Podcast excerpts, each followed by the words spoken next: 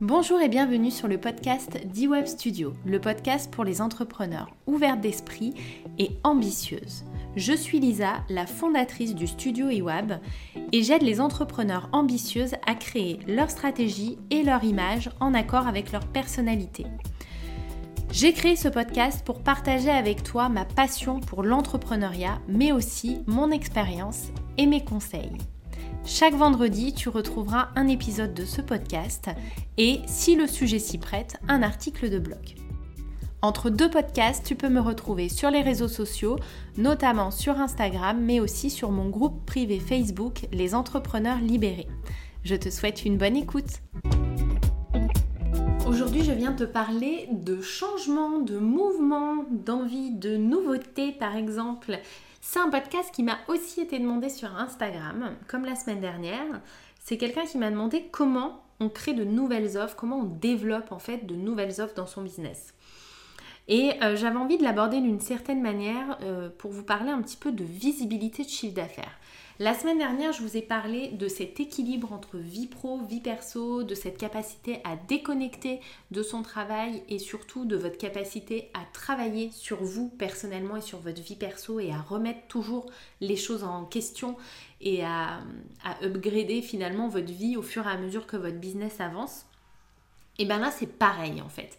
Là, euh, on va parler de visibilité financière parce que la visibilité financière, le fait de savoir euh, d'avoir un prévisionnel de chiffre d'affaires, de savoir combien rentre ce mois-ci, le mois prochain, le mois d'après, et de se dire, ok, les six prochains mois, il y a déjà du chiffre, ça, ça apporte une vraie euh, sécurité, un vrai matelas, un vrai matelas d'argent, une vraie sécurité financière.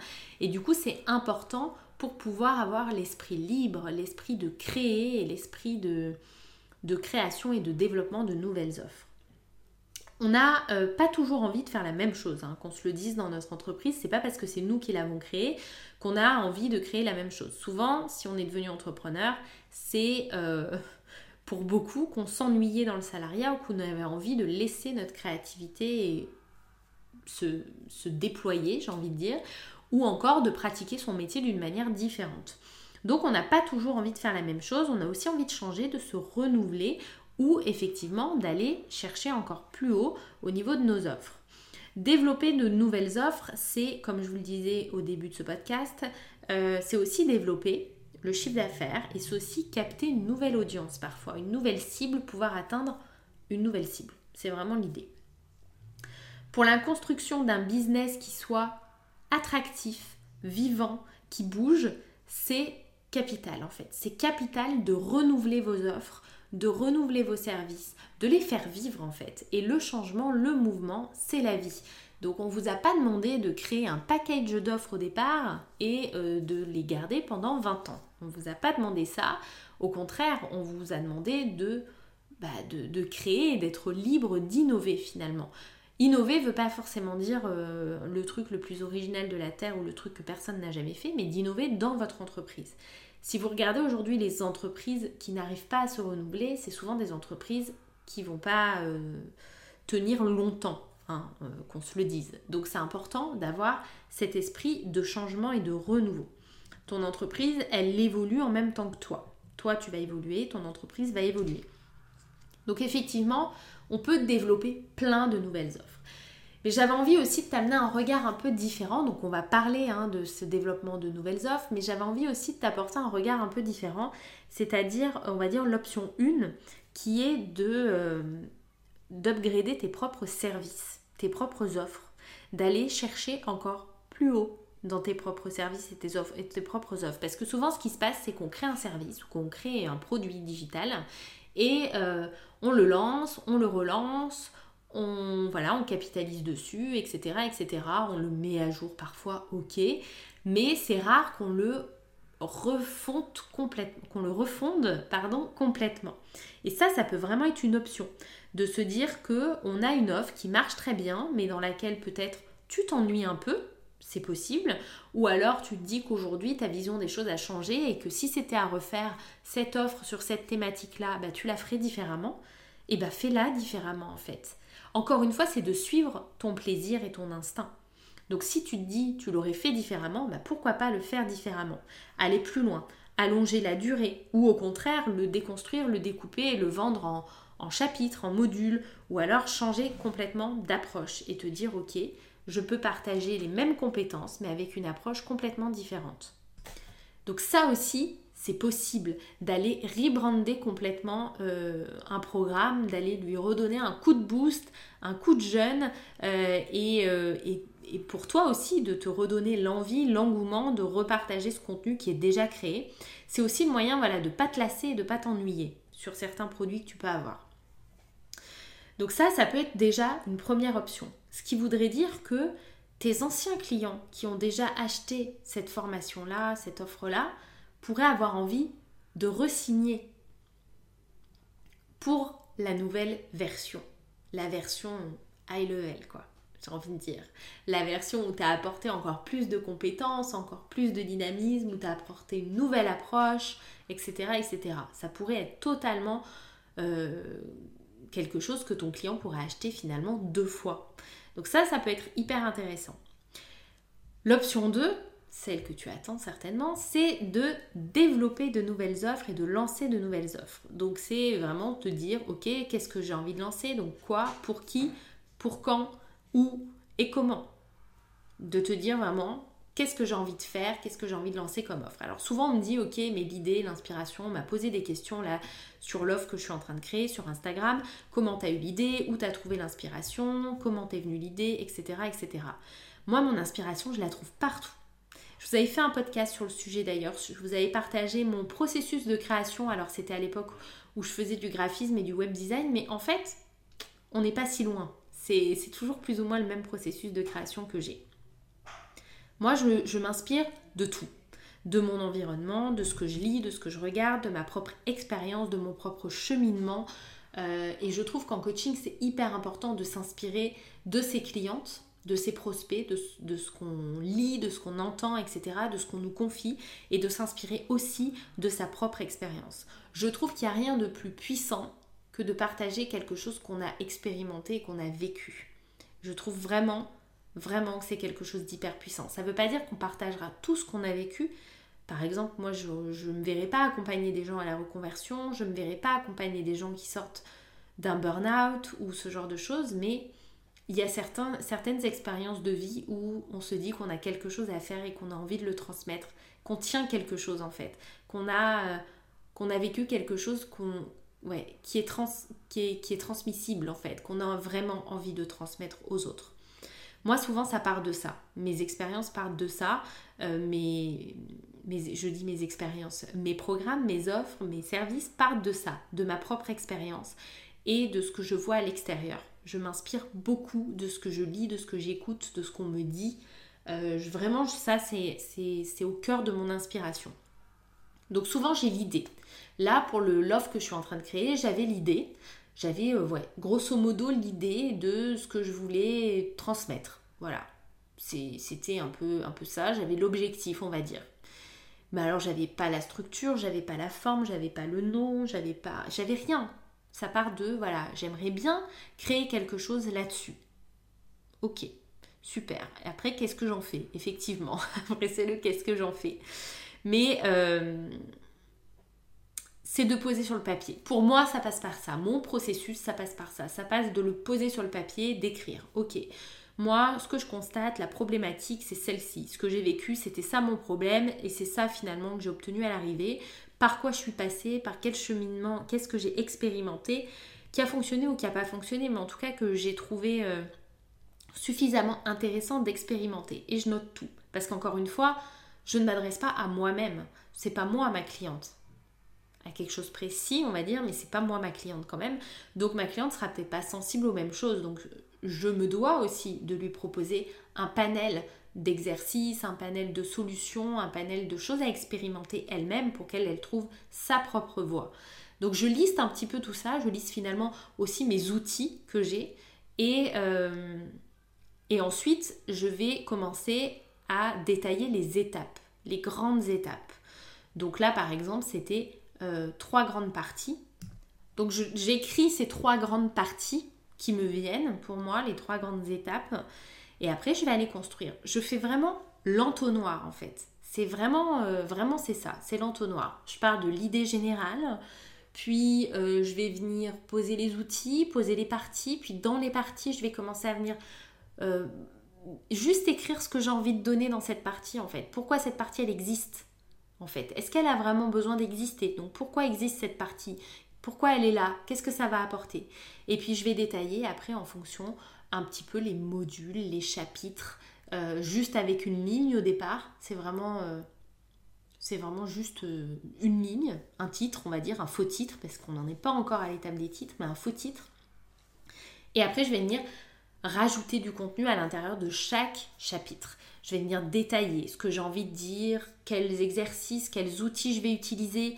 Et là, je me rends compte que le chapitre, il est trop gros, qui mériterait d'être coupé, ou que celui-là, il est trop léger, qui mériterait d'être couplé à un autre, etc., etc. Et comme ça, je vais jouer un peu au Tetris finalement pour avoir des semaines, euh, euh, alors pas forcément toutes pareilles, parce que des fois j'aime bien, ça mérite, il y a une partie qui mérite beaucoup de travail, et du coup bah, j'aime bien alléger le chapitre d'après, mais en tout cas pour essayer d'avoir un équilibre qui moi me convient, qui me convient, euh, et, d'avoir un maximum de détails. Après, je vais encore détailler davantage dans la structure.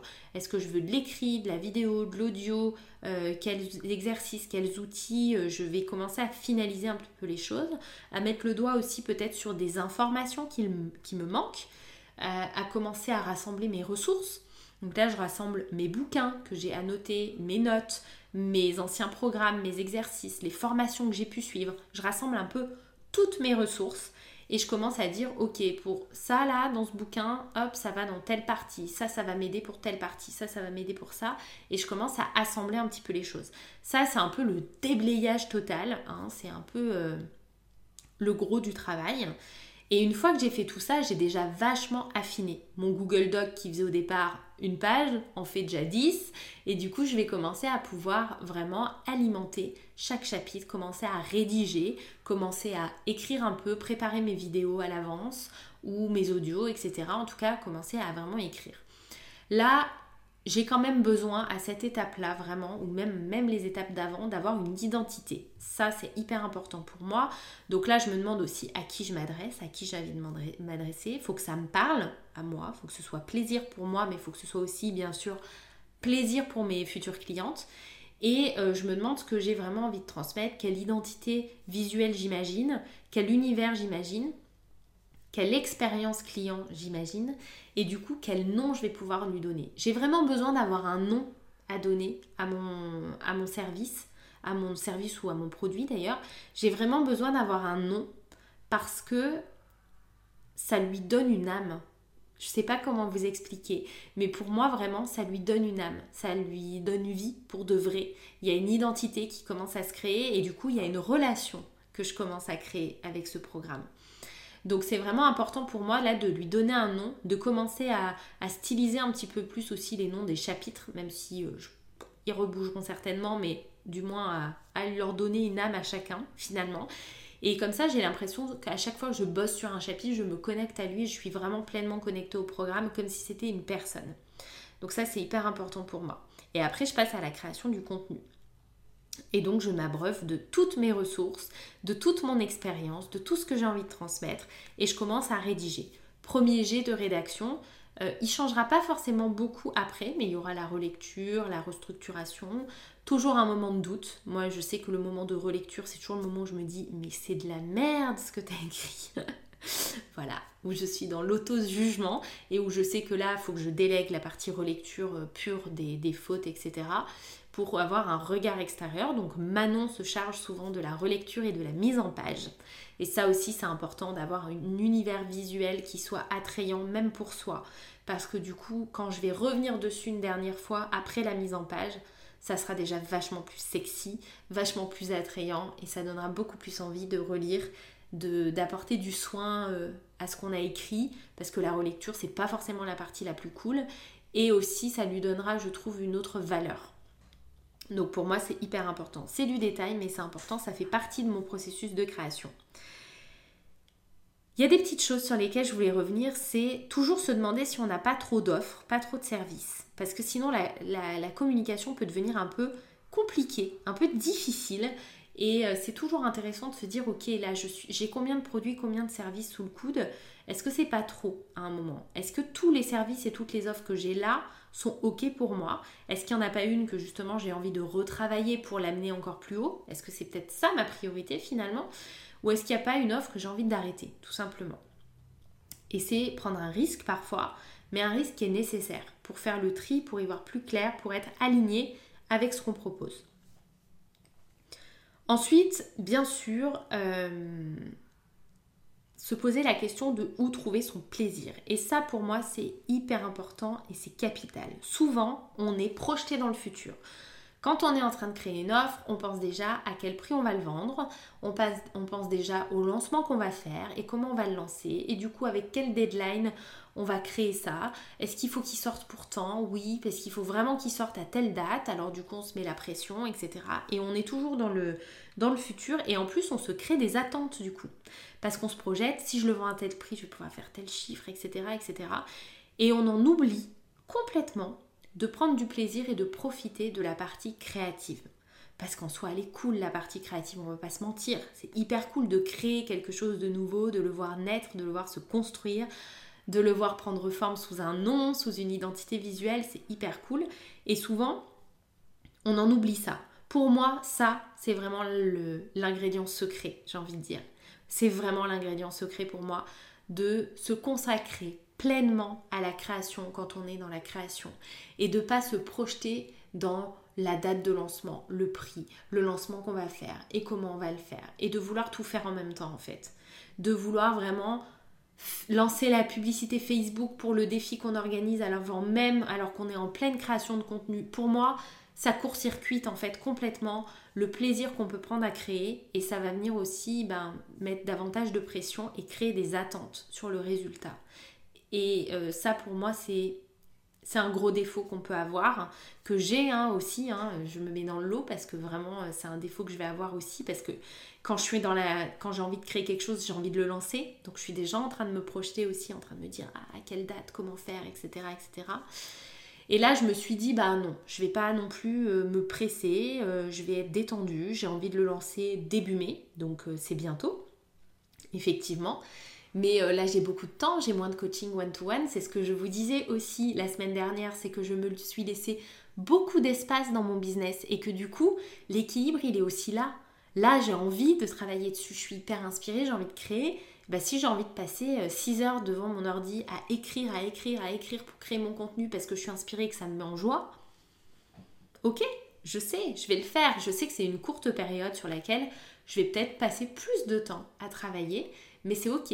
Et c'est aussi ok de s'arrêter même quand on est inspiré. Ça, c'est hyper important de se dire ok, je vais peut-être passer 6 heures devant mon ordi à écrire là, mais je passerai pas 7 heures. Je vais passer que 6 heures et je vais m'arrêter et je vais m'octroyer du temps parce que c'est l'espace que vous allez vous créer qui va vous permettre d'être inspiré. Si vous vous créez pas d'espace, vous laissez pas place à la curiosité en fait. Si vous n'avez pas d'espace, vous manquez de temps, vous manquez d'espace et d'air, eh ben vous allez manquer d'espace pour vous inspirer, pour aller lire, regarder, tomber sur un truc qui vous intéresse, vous former à quelque chose que vous avez mis de côté mais qui en fait va se trouver très utile pour ce que vous faites aujourd'hui ou pas. Mais vous savez, c'est la magie aussi de la sérendipité. Ça, j'avais fait un article de blog, mais il y a mille ans sur le blog, sur la sérendipité. C'est vraiment quelque chose d'intéressant. Oui, on a des idées sous la douche, on a des idées quand on peint, on a des idées euh, quand on joue au billard ou quand on va faire du sport. Parfois, les idées nous arrivent et c'est souvent les meilleures et c'est souvent les idées les plus inspirées parce qu'on a déconnecté. Notre mental, il est focus sur autre chose. On est en train de faire autre chose avec nos mains, on est en train de faire autre chose, avec nos corps. Donc là, hop, on est euh, complètement déconnecté du mental. Et donc là, nous arrivent des actions inspirées ou vraiment de l'inspiration brute pour ce qu'on est en train de faire. Donc laissez-vous de l'espace aussi, même quand vous êtes dans les phases de création. Et ça, pour moi, c'est vraiment l'ingrédient secret de la recette. C'est de vous laisser de l'espace, de suivre votre plaisir et de pas trop vous projeter, de profiter de l'instant présent et de la partie créative. Soyez focus sur la création quand vous êtes sur la création. Soyez focus sur le lancement quand vous êtes dans le lancement. Soyez pleinement là où vous devez être au moment où vous devez y être. Voilà, c'est tout. C'est tout ce que j'avais envie de vous dire dans ce podcast. C'est déjà beaucoup, je trouve. Et euh, j'avais vraiment envie de vous partager ça. Et euh, je me suis dit que j'avais aussi envie de vous partager un petit, avant-goût de ce que je suis en train de vous créer. Puisque euh, bah, ce programme-là, il est euh, bien, bien, bien entamé déjà. Il est bien créé, le contenu est bien créé, l'identité visuelle est en marche avec Manon est quasi prête, la mise en page commence à être faite. Donc là, on est presque à l'étape du lancement, on est presque à la fin de la création. Et du coup, j'avais envie de vous partager le nom son petit nom d'amour, c'est l'expérience Wild Woman. Voilà, je ne vous en dis pas plus, je vous laisse sur ce, bel indice et, je vous remercie d'avoir écouté ce podcast et je vous dis à la semaine prochaine pour un nouveau podcast et bientôt pour le lancement de l'expérience Wild Woman.